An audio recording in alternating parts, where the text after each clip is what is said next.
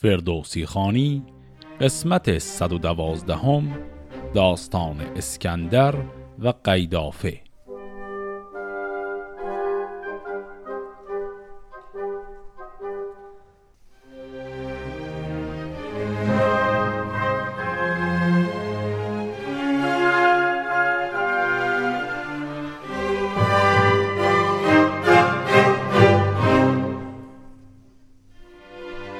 داستان قسمت قبل دیدیم که اسکندر بعد از اینکه چند ماجرا در هندوستان داشت حوصلش از اونجا هم سر رفت رفت به سمت غرب از خانه کعبه دیداری کرد بعد رفت به سمت مصر مدتی در مصر موند و بعد هم رفت به سمت غربتر. و حالا داستان می‌خواد بره به سمت اندلس و اونجا با شخصیت جدیدی روبرو بشیم که قراره به زودی اسکندر رو ملاقات کنه. زنی بود در اندلس شهریار خردمند و بالشکری بیشمار جهانجوی و بخشنده قیدافه نام ز روز بهی یافته نام کام. پس پادشاه ملک اندلس زنی هست به نام قیدافه. خب ببینیم این خانم قیدافه در اولین حضورش در داستان چه تصمیمی می‌خواد بگیره. زلشکر سواری مصور بجست که مانند صورت نگارد درست. بدو گفت سوی سکندر خرام و از این مرز و از ما مبر هیچ نام. به جرفی نگه کن. چنان چون که هست نکودار تا چون نمایی به دست ز رنگ و ز چهر و ز بالای اوی یکی صورت آر از سر و پای اوی. پس خانم قیدافه یک فرد مصور یعنی نقاش رو میفرسته به سمت اسکندر و میگه چهره اسکندر رو برای ما ترسیم کن و بکش و بیار. نگارنده بشنید از او برنشست به فرمان مهترمیان را ببست. به مصر آمد از اندلس چون نوند بر قیصر اسکندر ارجمند. چه بر گاه دیدش چه بر پشت زین. بیاورد قرتاس و اروند چین. نگار سکندر چنان همچو بود نگارید و از جای برگشت زود. چو قیداف چهر سکندر بدید غمی گشت و بنهفت و دم درکشید. چون این گفت که این مرد گیتی به پای بکوبد به رزم و به پاکیزه رای. هر آن کس که پیش آید او را به جنگ شود در جهان زندگانیش تنگ. خب این شد طرف قیدافه. الان داستان می‌خواد برگرده به سمت اسکندر. خاطرمون هست اسکندر الان مهمان پادشاه مصر هست و این پادشاه مصر نامش بود قیتون. و اسکندر این گفتگو رو با آقای قیتون داره. سکندر ز قیتون بپرسید و گفت که قیدافه را بر زمین کیست جفت؟ بدو گفت قیتون که ای شهریار چونو نیست اندر جهان کامگار. شمار سپاهش نداند کسی مگر باز جوید ز دفتر بسی. ز گنج بزرگی و شایستگی از آهستگی هم ز بایستگی به رای و به گفتار و نیکی گمان. نبینی همانند او در جهان. یکی شارستان کرده دارد ز سنگ که نپسایدان هم ز چنگ پلنگ. زمین چهار فرسنگ بالای اوی بر این هم نشان نیز پهنای اوی. گر از گنج پرسی خود اندازه نیست سخنهای او در جهان تازه نیست.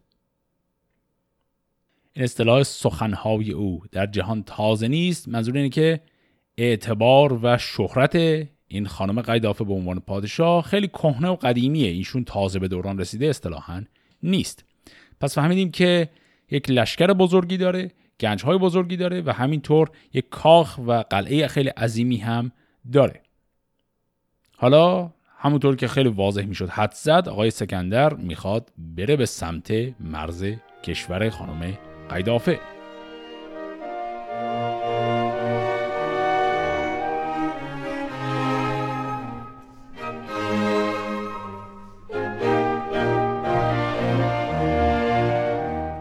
سکندر چو بشنید از یادگیر بفرمود تا پیش او شد دبیر. نبشتند پس نامه بر حریر. ز شیرازن اسکندر شهرگیر به نزدیک قیدافه هوشمند شده نام او در بزرگی بلند. نخست آفرین خداوند مهر فروزنده ماه و گردان سپهر. خداوند بخشنده و داد و راست فزونی کسی را دهد کش سزاست. به تندی نجستیم جنگ تو را گراینده گشتیم سنگ تو را. چون این نامه آرند نزدیک تو درخشان شود رای تاریک تو. فرستی به فرمان ما باج و صاف. بدانی که با ما تو را نیست تاف. خردمندی و پیشبینی بود توانایی و پاک دینی بود. وگر هیچ تاب اندراری به کار نبینی جز از گردش روزگار. چون اندازه گیریز دارا و فور خود آموزگارت نباید ز دور. پس این شد متن نامه آقای اسکندر. همطور که خود اسکندر هم در نامش گفت خیلی شبیه به متن نامه‌ای که برای کید قبلا و برای فور همینطور نوشته بود. داره میگه من دارم میام به سمتت. باج خراج برای من آماده کن. اگر هم نکنی من با لشکر به سراغت خواهم اومد. چون از باد عنوان او گشت خشک نهادند مهری بر او برز مشک بیامد حیون تگاور به راه. به فرمان آن نامبردار شاه. چو قیدافه نامه او بخواند ز گفتار او در شگفتی بماند. به پاسخ نخست آفرین گسترید بر آن دادگر. کو زمین گسترید یکی چرخ گردنده بر پای کرد بد و نیک را اندرو جای کرد. تو را کرد پیروز بر فور هند به دارا و بر نامداران سند. به پیروزی در سرت گشت گش بر آن نامداران شمشیر کش مرا با چونیشان برابر نهی به سر برز پیروزی افسر نهی. مرا زان فزون است فر و مهی. همان لشکر و گنج شاهنشهی که من قیصری را به فرمان شوم ز خشم و زلیفنش پیچان شوم. هزاران هزارم به در لشکر است که بر هر صدی شهریاری سر است. کلمه زلیفن هم که اینجا شنیدیم یک بار قبلا در داستان داشتیمش زلیفن یعنی تهدید. پس خیلی واضحه که قیدافه داره میگه با این تهدیدها من کوتاه نمیام و من پادشاهی نیستم در حد و اندازه دارا یا فور که تو براشون تونستی قبلا پیروز بشی.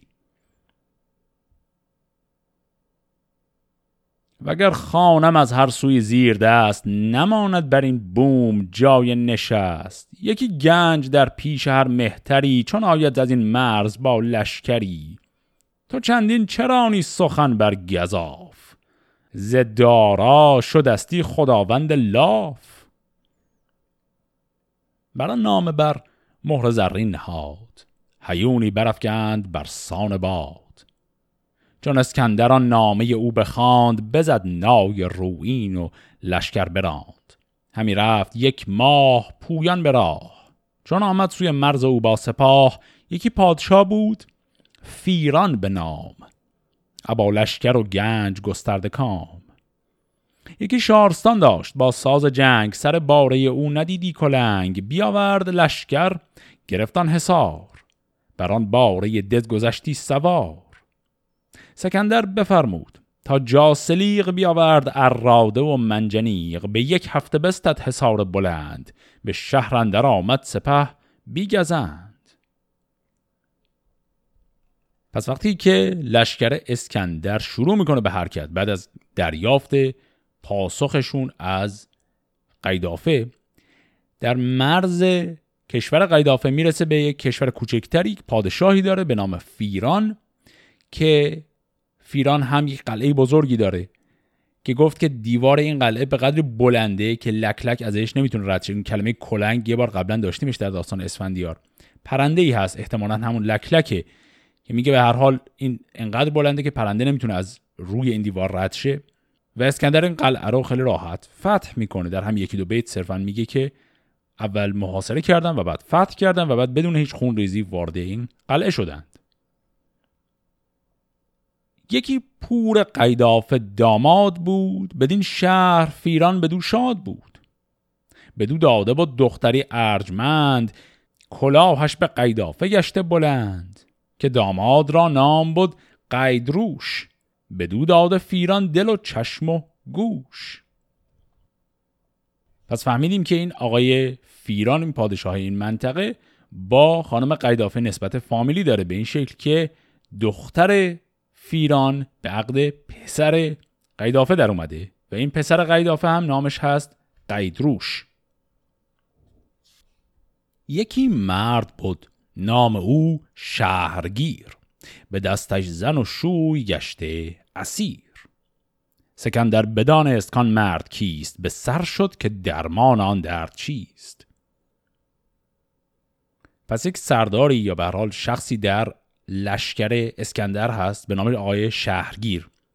این شهرگیر تونسته داماد و دختر این پادشاه یعنی همون در حقیقت پسر و عروس خانم قیدافه رو دستگیر کنه. و بعد حالا اسکندر می‌خواد یک نقشه بریزه. حالا که اینها رو دستگیر کرده. بفرمود تا پیش او شد وزیر بدو داد فرمان و تاج و سریر. خردمند را بیتقون بود نام. یکی رایزن مرد گسترده کام. پس اسکندر یک وزیری داره به نام بیتقون که حالا به اون وزیر گفت بیا می‌خوام نقشم رو بات در میون بگذارم. بدو گفت کارند پیشت عروس تو را خانم اسکندر فیلقوس تو بنشین به داین به تخت کیان چون من پیشت آیم کمر بر میان. بفرمای تا گردن قید روش ببرد دو جاگاه جنگیز دوش. من آیم به پیشت به خواهشگری نمایم فراوان تو را کهتری. نشستنگهی ساز بی انجمن چو خواهش فضایم ببخشش به من. پس نقشه آقای اسکندر این بود که این آقای بیتقون رو که وزیر خودشه رو لباس خود اسکندر رو بهش بپوشونه وانمود کنه که اسکندر اونه. بشینه به تخت پادشاهی. جاشون رو یعنی به عبارتی عوض کنن. و بعد این آقای شهرگیر که قیدروش و همسرش رو یعنی همون پسر قیدافر رو اینا رو گرفته. اینا رو بیاره به قصد اینکه یعنی مثلا اینها رو اعدام کنه. و تو که یعنی مثلا الان اسکندر هستی دستور اعدام اینا رو می‌خوای بدی. و بعد من که یعنی مثلا یکی از نوکران تو هستم من همون اسکندر میام و التماس می‌کنم که لطفا اینها رو نکش و به من ببخش اینها رو. و تو هم اول حرف من گوش می‌کنی و بعد اینها رو میبخشی. پس این کلکیه که آقای اسکندر الان می‌خواد بزنیم بازیه که می‌خواد راه بندازه. شدان مرد دستور با درد جفت ندانست کان را چه باشد نهفت. از آن پس بدو گفت شاه جهان که این کار باید که ماند نهان. مرا چون فرستادگان پیش خان سخنهای قیدافه چندی بران. مرا شاد بفرست با ده سوار که رو نامه بر زود پاسخ بیار. از الان تازه معلوم شد که کلک آقای اسکندر جریانش چیه؟ دیدیم که اسکندر در داستان دارا لباس نامرسان رو پوشید و ادای نامرسان اسکندر بودن رو در آورد. عین این کار الان اینجا می‌خواد بکنه. با این تفاوت که اینجا می‌خواد همه رو گول بزنه دیگه. چون می‌خواد که پسر این قیدافه هم ندونه که این واقعا خود اسکندره. بنابراین قبل از اینکه اصلا پسر قیدافه بیاد می‌خواد جای خودش رو با وزیرش عوض کنه و تمام این اداها رو در بیاره که همه باورشون بشه که این فردی که واقعا اسکندره صرفا یکی از چاکران دربار بیشتر نیست. بدو بیتقون گفت کیدون کنم؟ به فرمان بر این چاره افسون کنم. به شبگیر چون شید خنجر کشید شب تیر از بیم شد ناپدید نشست از بر تخت بر بیتقون. پر از شرم رخ دل پر از آب خون. سکندر به پیشندرون با کمر گشاده در چاره و بسته در. چنان پور قیدافه را شهرگیر بیاورد گریان. گرفته اسیر زنش همچنان نیز با بوی و رنگ گرفته جوان چنگ او را به چنگ. سبک بیتقون گفت که این مرد کیست؟ کش از درد چندین بباید گریست.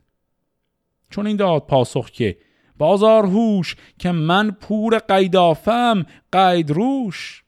جز این دخت فیران مرا نیست جفت که دارد پس پرده من نهفت. برفتم که او را سوی خان خیش برم تا بدارم چون جان خیش اسیرم کنون در کف شهرگیر.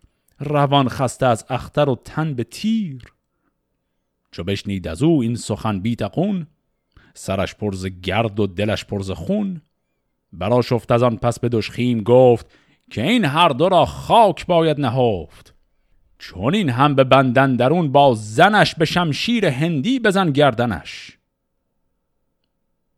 سکندر بیامد زمین بوس داد بدو گفت که ای شاه قیصر نژاد چو خون جوانان ببخشی به من سرفراز گردم به هر انجمن. سر بیگناهان چه بری به کین که نپسندد از ما جهان آفرین. بدو گفت بیدار دل بیتقون که آزاد کردید و تن راز خون. سبک بیتقون گفت با قید روش که بردی سری دور مانده زدوش فرستم کنون با تو او را به هم بخواند به مادرت بر بیش و کم. اگر ساو و باجم فرستد نکوست کسی را ندرد بدین جنگ پوست. نگه کن بدین پاک دستور من که گوید بدو رزم گر سور من. تو آن کن ز خوبی که او با تو کرد به پاداش پیچد دل زاد مرد. چون او پاسخ نام یابد ز شاه به خوبی ورا بازگردان به راه. چون این گفت با بیتقون قید روش که زو بر ندارم دل و چشم و گوش. چگونه مرو را ندارم چو جان که از او یافتم جفت و جان و جهان. پس به این شکل و با این ادا اصول عجیب و غریب اسکندر تونست خودش رو جای وزیر خود اسکندر جا بزنه و در مقام وزیر اسکندر اومد شفاعت جان قیدروش رو کرد و الان قراره به عنوان نامرسان با خود قیدروش با هم برن به سمت قیدافه و پیغام اسکندر رو به قیدافه برسونن.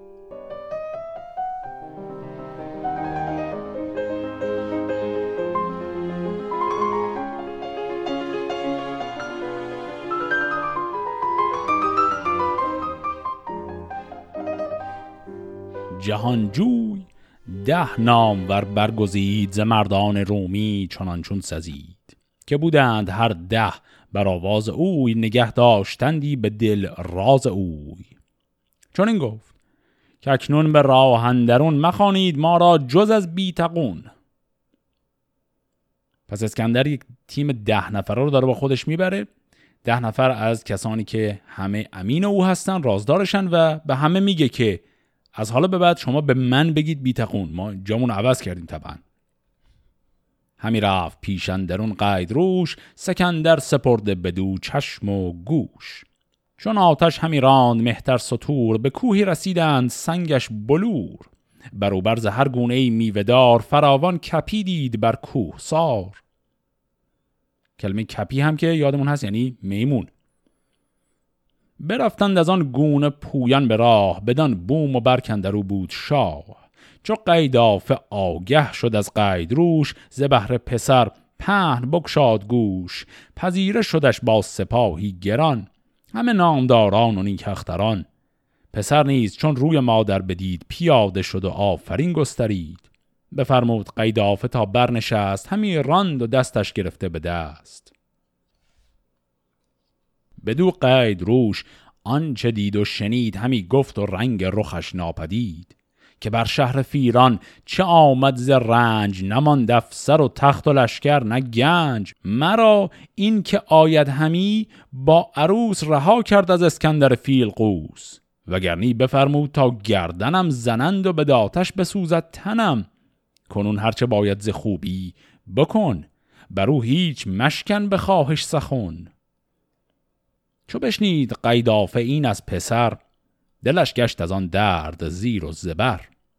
از ایوان فرستاده را پیش خواند به تخت گران مایگان برنشاند. فراوان بپرسید و بنواختش یکی مایور جایگه ساختش. فرستاد هر گونه ای خوردنی ز پوشیدنی هم ز گستردنی. ببودن شب و بام داد پگاه به پرسش بیامد به درگاه شاه. پرستندگان پرده برداشتند بر اسپش ز درگاه بگذاشتند. چو قیدافه را دید بر تخت آج ز یاقوت و پیروزه بر سرش تاج ز زربفت پوشید چینی قبای فراوان پرستنده گردش به پای رخ شاه تابان به کردار هور نشستنگهش را ستونها بلور زبر پوشش جزع بسته به زر برو بافته چشمه های گوهر پرستنده با توق و با گوشوار به پایندر آن گلشن زرنگار سکندر بدان در شگفتی بماند. فراوان نهان نام یزدان بخواند.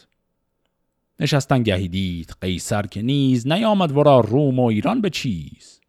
بر مهتر آمد زمین داد بوس چنان چون بود مردم چابلوس. ورا دید قیدافه بنواختش. بپرسید بسیار بنشاختش. چو خورشید تابان ز گنبد گذشت گه بار بیگانه اندر گذشت. بفرمود تا خان بیا راستند پرستنده رود و می خواستند. نهادند یک خانه خانهای ساج همه کوکبش از زر و پیکرز آج. خورش ها بیاندازه آورده شد می آورد چون خوردنی خورده شد.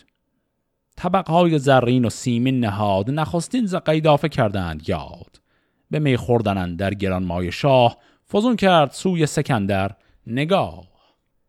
به گنجور گفت آن درخشان حریر نوشته برو صورت دلپذیر به پیش من آور چنان هم که هست به تندی برو هیچ مپسایده است بیاورد گنجور و بنهاد پیش چو دیدش نگه کرد از اندازه بیش به چهره سکندر نکو بنگرید. از آن صورت او را جدایی ندید. بدانست قیدافه کو قیصر است بر آن لشکر نامور مهتر است. فرستاده ای کرده از خیشتن دلی را آمدستن در این انجمن. خب پس اینجا یه نفر پیدا شد که از نظر زرنگبازی و کلک زدن رو دست خود اسکندر بلند شد. پس وقتی که قیدروش و همسرش همراه با اسکندری که در لباس وزیر اسکندر اومده. رسیدن به قیدافه سلام احوال پرسیار رو که کردن و بعد هم غذا رو که خوردن و اینها. قیدافه دستور داد که اون نقاشی که قبلا دستور داده بوده از دور کسی بره براش بکشه از چهره اسکندر اونو براش بیارن. اونو که آوردن دید که بله این آقایی که آمده که یعنی مثلا فرستاده اسکندره این خود اسکندره. و خب طبعا خانم قیدافه الان این قضیه رو نمی‌خواد افشا کنه. بدو گفت که مرد گسترد کام. بیا تا چه دادت سکندر پیام؟ چون این داد پاسخ که شاه جهان سخن گفت با من میان مهان که قیدافه پاک دل را بگوی که جز راستی در زمان مجوی. نگر سر نپی چیز فرمان ما نگهدار بیدار پیمان ما. وگر هیچ تاب اندراری به دل بیارم یکی لشکری دلگسل. نشان هنرهای تو یافتم به جنگ آمدن تیز نشتافتم. خردمندی و شرم نزدیک توست جهان ایمن از رای باریک توست. کنون گر نتابی سر از باج و صاف بدانی که با ما نداری تو تاف. نبینی جز از خوبی و راستی چو پیچی سر از کجی و کاستی. پس پیغام اسکندر عملا تکرار حرفهای نامه قبلیش بود با این تفاوت که این بار کمی محترمانه تر همون حرفها رو داره می‌زنه و داره میگه بله ما جایگاه واقعی تو رو که فراتر از جایگاه پادشاهان شکست خورده قبلیه اینو درک می‌کنیم. ولی به هر حال برای همین احترام بهت گذاشتم و لشکر نکشیدم به سمتت و خودت با زبان خوش بیا و این باج و صاف رو بده. برا شفت قید آفه چون این شنید. جز از خاموشی هیچ درمان ندید. بدو گفت که اکنون ره خانه گیر بیا سای با مردم دلپذیر. چو فردا بیایی تو پاسخ دهیم. به برگشتنت رای فرخ نهیم. سکندر بیا آمد سوی خان خیش. همه شب همی ساخت درمان خیش. چو برزد سر از کوه روشن چراغ چو دیبا فروزنده شد پشت راغ سکندر بیامد بدان بارگاه دو لب پرز خنده دل از غم تباه. فرستاده را دید سالار بار بپرسید و بردش بر شهریار. همه کاخ او پرز بیگانه دید نشستش بلورین یکی خانه دید. عقیق و زبرجد بر او برنگار میانندرون گوهر شاهوار. زمینش همه صندل و چوب اود ز جزع و ز پیروزه او را عمود. سکندر فرو ماند از آن جایگاه از آن فر و رنگ و آن بارگاه. همی گفت که اینت سرای نشست نبیند چون این جای یزدان پرست. خرامان بیامد به نزدیک شاه نهادند زرین یکی زیرگاه. بدو گفت قیدافه ای بی تقون چرا خیره ماندی به جز اندرون؟ همانا که چونین نباشد به روم که آسیمه گشتی بدین مایه بوم. این کلمه جز هم که تا حالا تو همین داستان دو سه بار شنیدیمش نام یک نوع سنگ گرانبهاست. سکندر بدو گفت که شهریار تو این خانه را خارمایه مدار از این راز شاهان سرت برتر است که در پای تو معدن گوهر است. بخندید قیداف از کار اوی دلش گشت خرم به بازار اوی. از آن پس گسی کرد کسهای خیش فرستاده را تنگ بنشاند پیش. بدو گفت که زاده فیل قوس همت بزم و رزم است و هم نعم و بوس. پس وقتی فرداش رسیده و دوباره اسکندر رو دعوت کردم به کاخ اینجا بیشتر می‌خوان جلوه این زیبایی این کاخ رو به اسکندر نشون بدن که بدونه با چه پادشاه بزرگی طرفه. و اسکندر هم تعارف های معمول رو که می‌کنه قیدافه همه افراد دیگر رو از این صحنه کاخ بیرون می‌کنه که خودش و اسکندر تنها بمونن. وقتی که تنها هستند یه دفعه رو می‌کنه به اسکندر و او رو زاده فیلقوس خطاب می‌کنه. یعنی اینجا یه دفعه به اسکندر میگه که من می‌دونم تو کی هستی. سکندر ز گفتار او گشت زرد روان پرز درد و رخان لاجورد. بدو گفت که ای مهتر پرخرد چون این گفتن از تو نندر خورد سپاسم ز یزدان پروردگار که با من نبود مهتری نامدار که بردی به شاه جهان آگهی تنم را ز جان دست کردی توهی منم بیتقون کت خدای جهان چون این بچه فیلقوسم مخوان. بدو گفت قیدافه که از داوری لبت را بپرداز که اسکندری اگر چهره خیش بینی به چشم ز چاره بیاسای و من مای خشم. بیاورد و بنهاد پیشش حریر نوشته بر او صورت دلپذیر. که اگر هیچ جنبش بودی در نگار نبودی جز اسکندر شهریار. پس اینجا خانم قیدافه برای که ثابت کنه که بابا من می‌دونم تو اسکندری نمی‌خواد بازم برامون ادا در بیاری. میره و اون نقاشی رو می‌ذاره جلوی اسکندر میگه من دیدم تو چه شکلی هستی. و اینجا هم یک تصویر سازی می‌کنه داستان برای اینکه بگه این نقاشی واقعا خیلی شبیه اسکندره. میگه اگر در این نقشونگار یه مقدار جنبش می بود یعنی می‌تونست حرکت کنه دیگه خود اسکندر می‌شد. سکندر چو دیدان بخواهید لب. برو تیره شد روز چون نیم شب. همی گفت بی خنجری در نهان مبادا که باشد کسان در جهان. بدو گفت قید آفه گر خنجرت همایل بودی پیش من بر برت نه نیروت بودی نه شمشیر تیز نه جای نبرد و نه جای گریز. سکندر بدو گفت هر که از مهان به مردی بود خواستار جهان نباید که پیچت زراح گزند که بد دل به گیتی نگردد بلند. اگر با من استی سلی هم کنون همه خانه گشتی چو دریای خون. تو را کشتمی گر جگرگاه خیش به کاویدمی پیش بدخواه خیش پس اسکندر الان که می‌بینه دیگه لو رفته و چاره ای نداره داره کمی رجزخانه می‌کنه و میگه ای کاش که یک شمشیری تیغی چاقویی پیشم بود تا نشونتون می‌دادم. بخندید قید از کار اوی از آن مردی و تند گفتار اوی. بدو گفت که خسرو شیرفش به مردی مگردان سر خیش گش. نه از فر تو کشته شد فور هند نه دارای داراب و گردان سند که برگشت روز بزرگان دهر. از اختر تو را بیشتر بود بر به مردی تو گستاخ گشتی چونین که مهتر شدی بر زمان و زمین. همه نیکوی ها یزدان شناس و زودار تا زنده باشی سپاس. تو گویی که دانش به گیتی مراست نبینم همی گفتگوی تو راست. کجا آورد دانش تو بها چنایی چونین در دم اجده ها بدوزی به روز جوانی کفن فرستاده ای سازی از خیشتن مرا نیست آین خون ریختن نه بر خیر با مهتر آویختن. چو شاهی به کاری توانا بود ببخشاید از داد دانا بود. چنان دان که ریزنده خون شاه جز آتش نبیند به فرجام. گاه.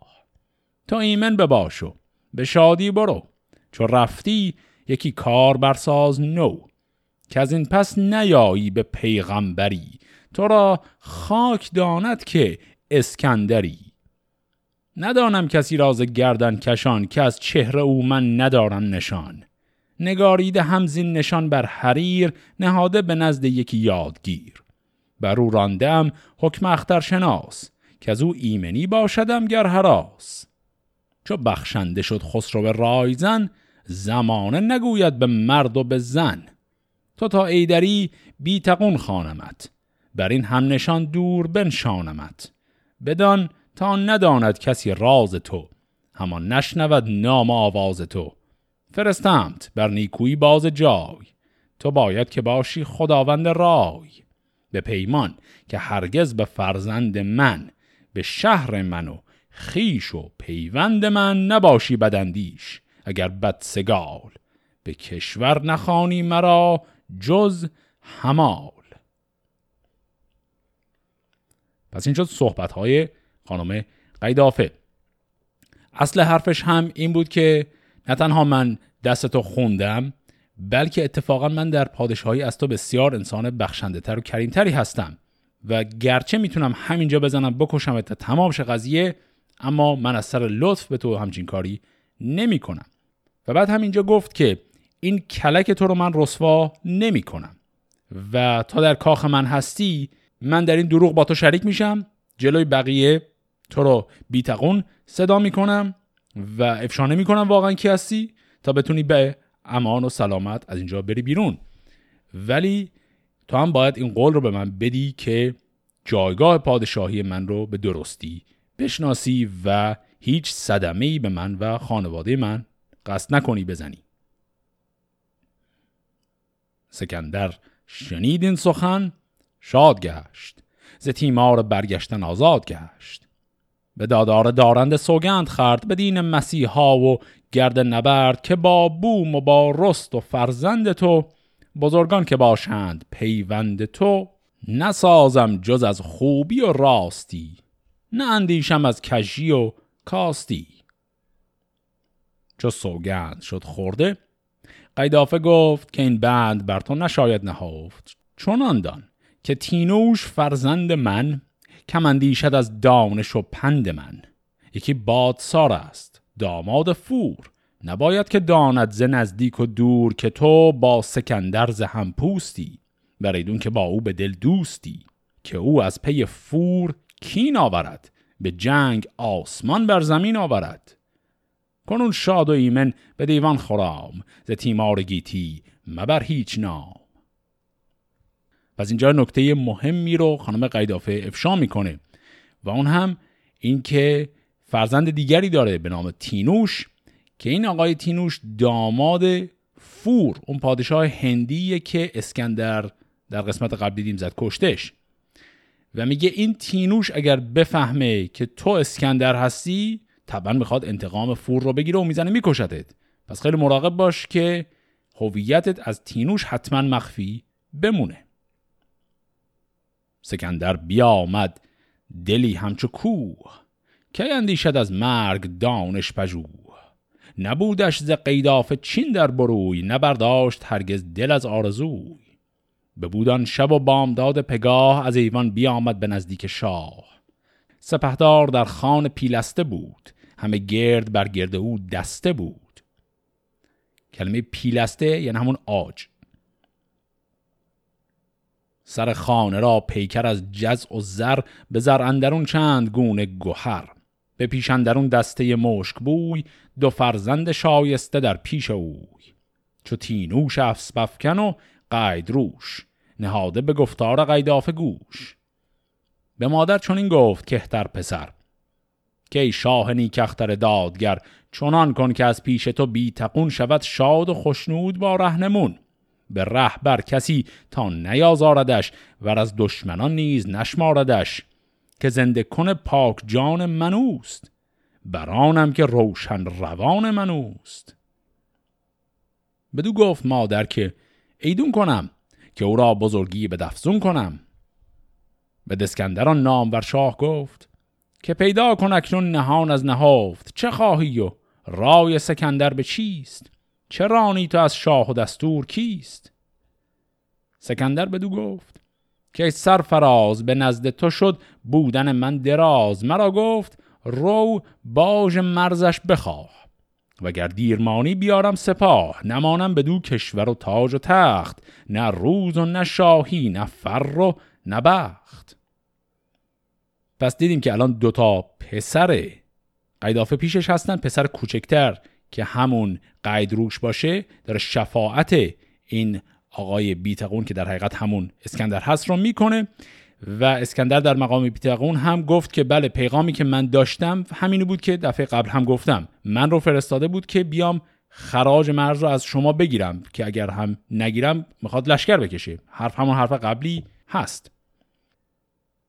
چو تینوش گفت سکندر شنید به کردار باد دمان بردمید. بدو گفت یه ناکس بی خرد تو را بخرد از مردمان نشمرد. ندانی که پیش کداری نشست؟ بر شاه منشین و من مایده است. سرت پرز تیزی و گنداوری است. نگویی مرا خود که شاه تو کیست؟ اگر نیستی فر نامدار سرت کندمی چون ترنجی زبار هم امشب سرت را من از درد فور به لشکر نمایم ز تن کرده دور. پس آقای تینوش دقیقا همون جوری حرف زد که ما حدسش رو می‌زدیم و گفت که اگر حضور شاه که مادر من هست اینجا نمی بود من همینجا کله تو رو میکندم و تمام می‌کردیم به انتقام خون فور. یکی بانگ برزد بر او مادرش که آسیمه برگشت جنگی سرش. به تینوش گفت این نگفتار اوست بران درک او را فرستاد پوست. پس اینجا حرف قیدافه اینه که داره به پسرش نهیب می‌زنه که این فقط یک نامرسانه داره پیغام شاه رو میرسونه. تو چیکارش داری؟ بفرمود کورا به بیرون برید ز پیش نشستم به هامون برید. چون گفت پس با سکندر به راز. که تینوش بیدانش دیو ساز نباید که اندر نهان چاره ای بسازد گزندی و پتیاره ای تو دانش پژوهی و داری خرد نگه کن بدین تا چند در خورد؟ سکندر بدو گفت که نیست راست چو تینوش را بازخانی رواست. جهاندار فرزند را باز خواند نام بر زیرگاهش نشاند. سکندر بدو گفت که نام دار اگر کام دلجویی آرام دار. من از تو بدین که نگیرم همی سخن هرچه گویی پذیرم همی. مرا این نژندی از اسکندر است کجا شاد با تخت و با افسر است. بدین سان فرستد مرا نزد شاه که از نامور مهتری باش خواه. بدان تا هر آن بد که خواهد رسید بر او بر من آید ز دشمن پدید. ورا من بدین روز پاسخ دهم یکی شاه را رای فرخ نهم. اگر دست او من بگیرم به دست به دست تارم به جای نشست بران سان که با او نباشد سپاه نه شمشیر بینی نه تخت و کلاه. چه بخشی تو زین پادشاهی مرا؟ چو بپسندی نیک خواهی مرا. پس اینجا اسکندر به تینوش این حرف رو می‌زنه که اگر من شرایطی رو مهیا کنم که بی هیچ سپاهی بی هیچ لشکری تو و اسکندر رو در روی هم قرار بگیرید. در اون صورت تو چه پاداشی به من میدی؟ چو بشنید تینوش گفت این سخن شنیدم نباید که گردد کهن. گر این را که گفتی به جای آوری بکوشی و پاکیز رای آوری. من از گنج و از برده و هرچه هست از اسبان و مردان خسرو پرست. تو را بخشم و نیز دارم سپاس. تو باشی جهانگیر و نیکی شناس. یکی پاک دستور باشی مرا بدین مرز گنجور باشی مرا. سکندر برآمد ز جای نشست بر این عهد بگرفت دستش به دست. بپرسید تینوش کین چون کنی؟ بر این جادویی برچه افسون کنی؟ بدو گفت چون بازگردم ز شاه تو باید که با من بیایی به راه. ز لشکر بیاری سواری هزار همه نامدار از در کارزار. به جایی یکی بیشه دیدم به راه نشانم تو را در کمینگاه شاه. شوم من ز پیش تو در پیش اوی ببینم روان بدندیش اوی. بگویم که چندین فرستاد چیز که از این پس نیندیشی از چیز نیز. فرستاده گوید که من نزد شاه نیارم شدن در میان سپاه. اگر شاه بیند که با موبدان شود پیش تینوش با بخردان چو بیندش بپذیرد این خواسته زهر گونه ای گنج آراسته. بیاید چو بیند تو را بی سپاه اگر بازگردد گشاده است راه. چون او بشنود چرب گفتار من نیندیشد از رنگ و بازار من. بیاید بدان سایه زیر درخت ز گنجور می خواهد و تاج تخت. تو جنگی سپه گرد او اندرار براسای از گردش روزگار. مکافات من باشد و کام تو نجوید کسی زان پس آرام تو. چون او را گرفتی من آن تو هم چو فرمایم پاسبان تو هم رونده بود آنگهی کار من برافروخته تیز بازار من که آری تو زیدر بسی خواسته پرستنده و اسب آراسته خب از در اینجا اسکندر در مقام طبعا. وزیر خود اسکندر این قول رو داده که بتونه تینوش رو برسونه رو در روی اسکندر بدونی که اسکندر سپاهی داشته باشه. طبیعتا تینوش هم می‌خواد از این فرصت استفاده کنه که بزن اسکندر رو بکشه. و الان این نقشش رو گفت. گفته لشکر هزار نفر با خودت بیار. من هم میام. من میرم پیش پادشاه. به پادشاه میگم که یک هدایایی آورده شده. این هدایا اینجا هست. من با این هدایا با وعده هدایا پادشاه رو گول می‌زنم. میاد میشینه یک استراحتی می‌خواد بکنه در موقعیتی که نشسته و داره میخاری می‌کنه برای خودش راحت هست. تو اون لحظه من به شما خبر میدم با لشکر بیا به سراغ اسکندر و او رو قافلگیر کن.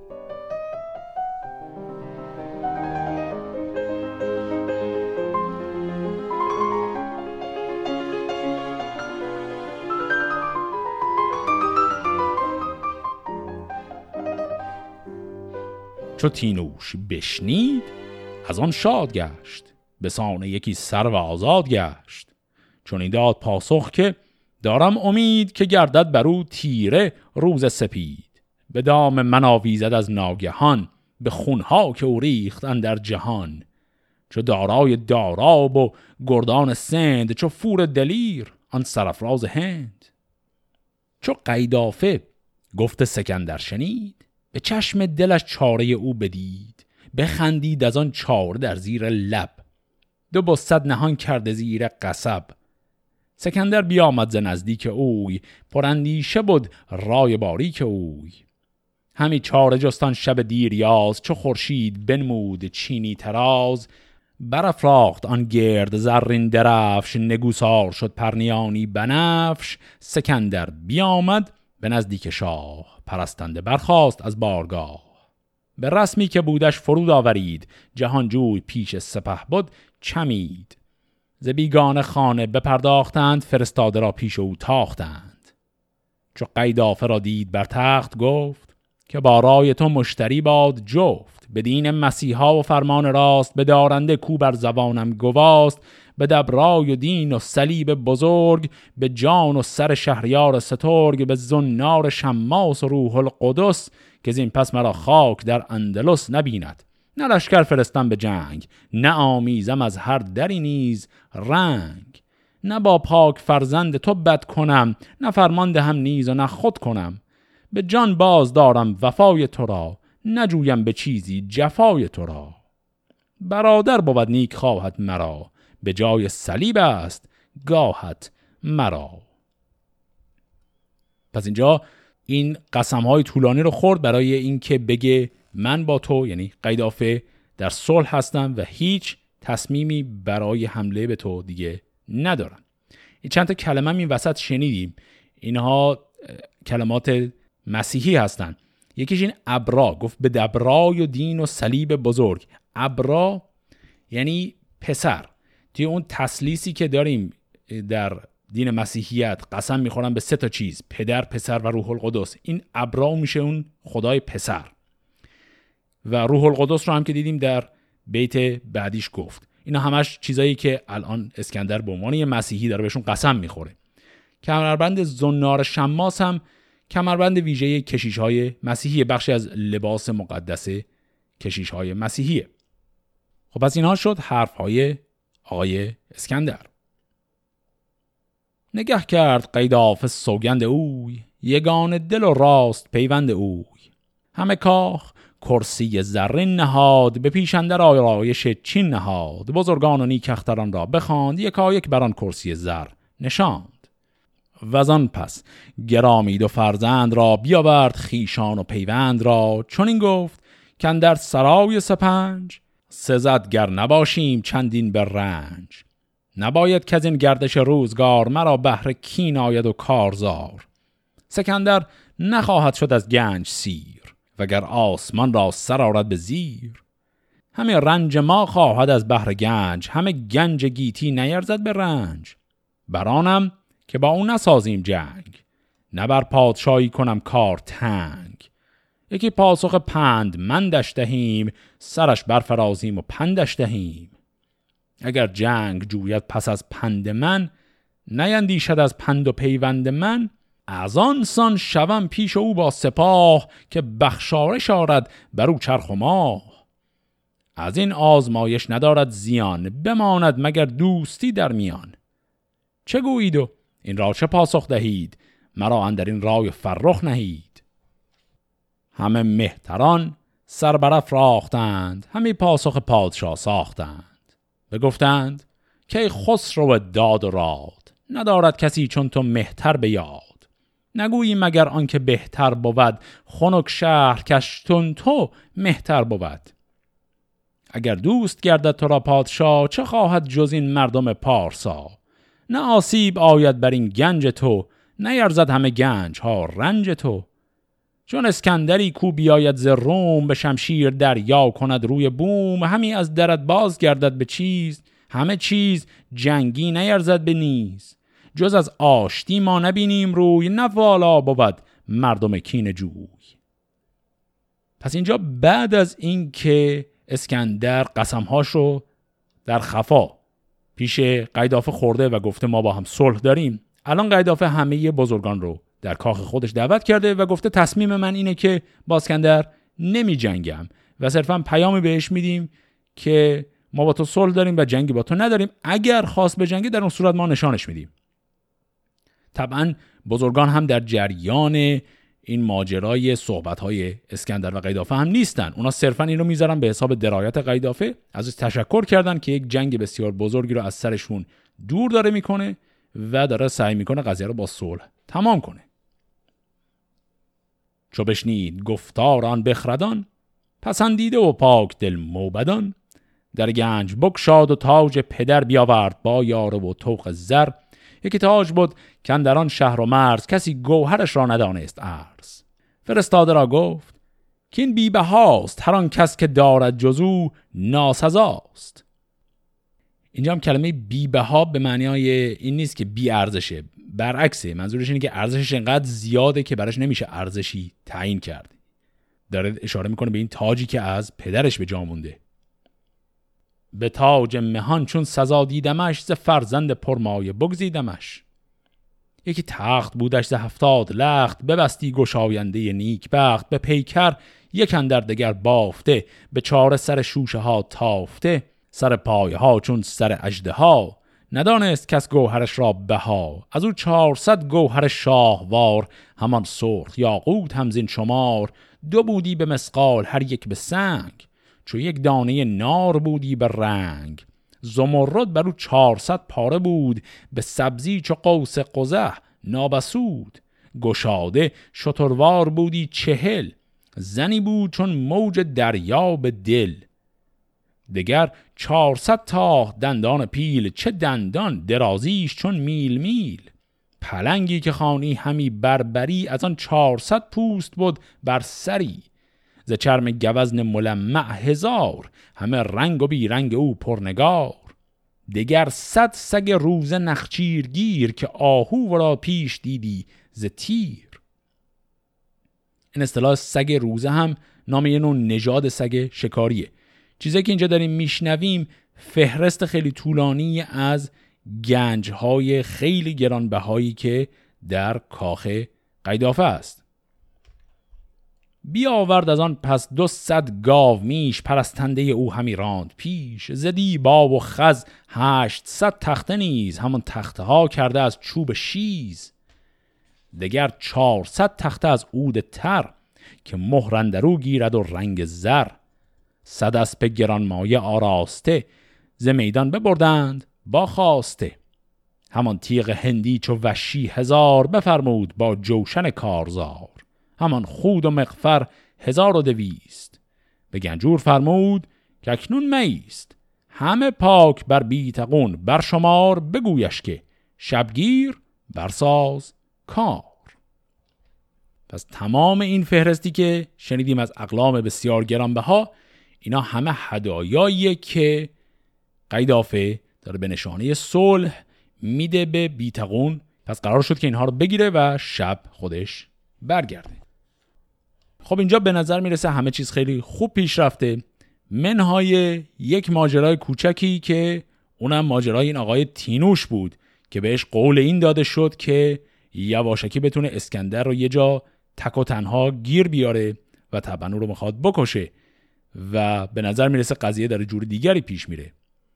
انتهای ماجرای قیدافه و اسکندر و اینکه نقشه تینوش قراره به چه سرانجامی برسه رو در قسمت هفته آینده با هم دنبال می‌کنیم. فعلا خدا نگهدار.